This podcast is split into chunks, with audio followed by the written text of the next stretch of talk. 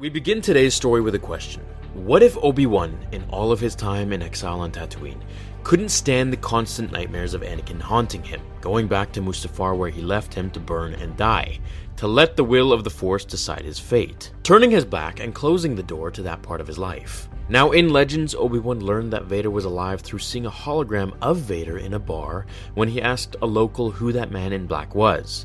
The man said, Lord Vader. So, using that lineage in today's video, albeit years earlier, we begin our story. Waking up by the campfire he had set, Obi-Wan looks around at the desert of Tatooine. It was quiet, the stars lit the sky, and the breeze flowed through his bones. Sand people could be heard miles away, however, quite near. Sweating profusely, he couldn't stand it anymore. The dreams wouldn't stop until he went to finish things once and for all. He knew what must be done. Getting into his hidden ship, he blasts off into the night sky with nothing but his lightsaber. What was he doing? He thought to himself. He couldn't leave Tatooine. What about Luke? Yoda's orders were very specific to watch the boy and make sure no harm comes to him. He is the galaxy's last chance, after all. But what good is the boy if his guardian can't focus his full attention to anything but what he did on Mustafar? He must finish it. He knew Vader would come back for him and continue to wreak havoc on the galaxy for years to come with the Emperor. He didn't know where to fly. He didn't even know where to start, but he knew Anakin. The fire that burned his old life to ash and gave birth to his black suited one ended and began on the very fiery planet that haunted Obi Wan's life, when his eyes were open and when they were closed. Setting course for Mustafar, hoping he was right, Obi Wan traveled at hyperspace to find himself facing the horror of the black and red sphere before him. He could almost feel the heat entering his ship.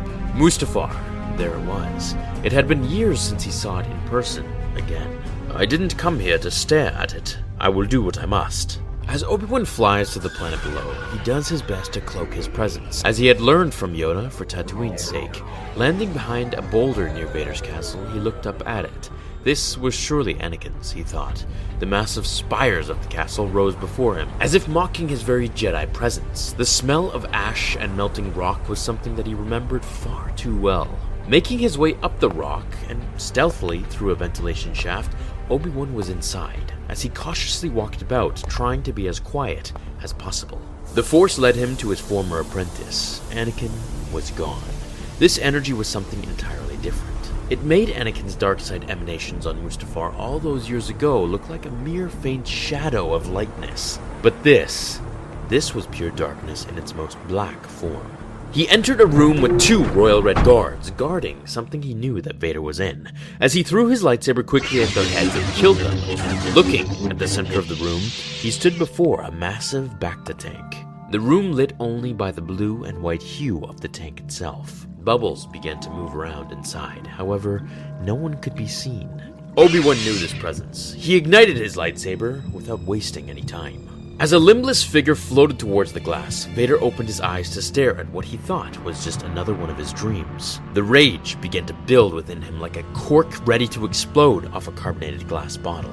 The room began to shake as Vader floated away into the cloudy liquid, Obi-Wan circling the cylinder. Come out, Vader. It's time to end what I should have all those years ago. As the glass broke into a thousand pieces, they all stood in midair, along with the fluid in the Bacta suspended inside.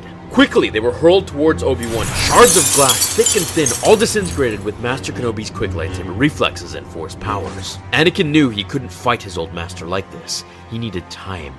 Falling to the floor, no cybernetic limbs or arms to break his fall, he used the Force to blast Obi-Wan into the wall, opening the door to the room and throwing him out. As he quickly closed his eyes and summoned for his cybernetics to come flying to his aid, along with his lightsaber, putting them on simultaneously with the help of the Force, pushing away any medical droids who usually help him with this procedure. Obi-Wan knew he had little time before Vader was in his full form, pushing his lightsaber through the door just as his master had done all those years ago.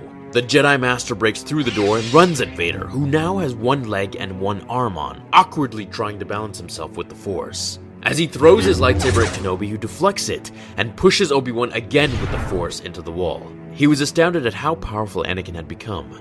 Mere years left him beyond even Master Windu. As Vader collected himself, he put his suit together and attained his form. His respirator online, and this was the first time Obi-Wan had ever heard it. That sound would haunt him until the very day he died. The two faced each other as Vader's servants ran into the room and immediately fell to the floor, grabbing their throats. This moment will not be taken from me, Obi-Wan. I have waited years for this. I have trained in the ways of the dark side. I have learned things the Jedi would never have taught me. My master has shown me the way. Your master is a pathetic fool who corrupted you and turned you against the very thing you swore to protect the Jedi, its children, and your own wife. Before Obi Wan could even finish the last word, he found himself unable to breathe, gasping for air as if drowning in the darkness that closed around him. He threw his lightsaber at Vader, who moved out of the way, releasing Obi Wan to harness the Force for his speed. The light side has made you old, Obi-Wan. How does it feel to know you will soon die and join the rest of your Jedi traitors? As Obi Wan runs and attacks Vader, ignoring his taunts, the two fight in a heavy duel. Vader's cybernetics were not as nimble as human parts when he was Anakin, however, they were faster and so much stronger with striking power.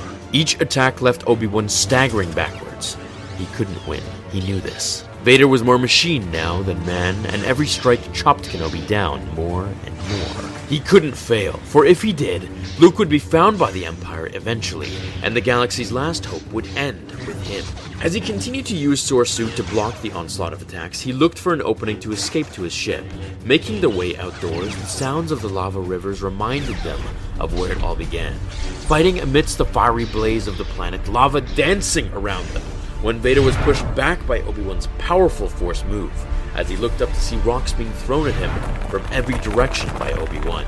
You are weak, Obi-Wan, just like Anakin was. Anakin would never have killed children or his wife. Vader's nerve was struck for the last time. You don't know the power of the dark side.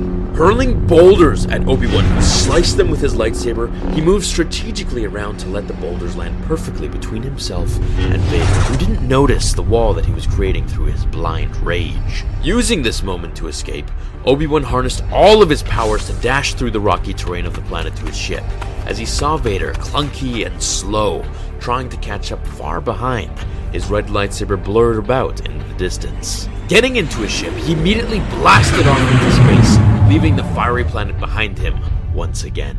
It was over, at least for now. He had underestimated his former apprentice. Could Tatooine have made him that soft? Or did Vader's powers really reach such unimaginable heights? Did the dark side really offer that much more power to those who became its servant? Only Yoda knew how to balance the light and dark the way Master Windu had done. Perhaps a visit to Dagobah was in order, but first, he would go back to his hut and do what Tatooine does best allow him to think and to commune with his master about everything he began to question.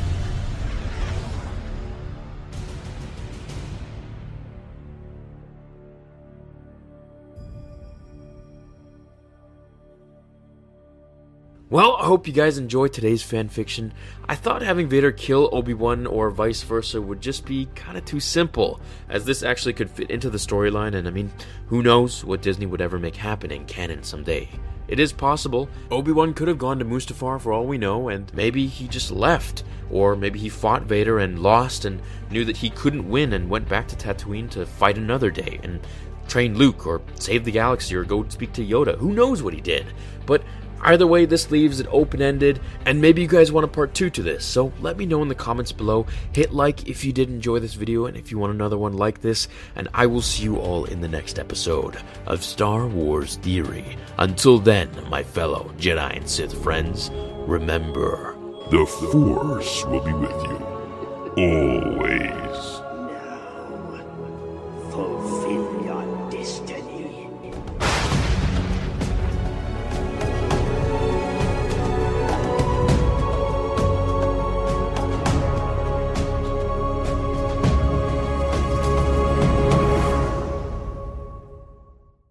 This party's over. This party's over. This party's over. This party's Do it.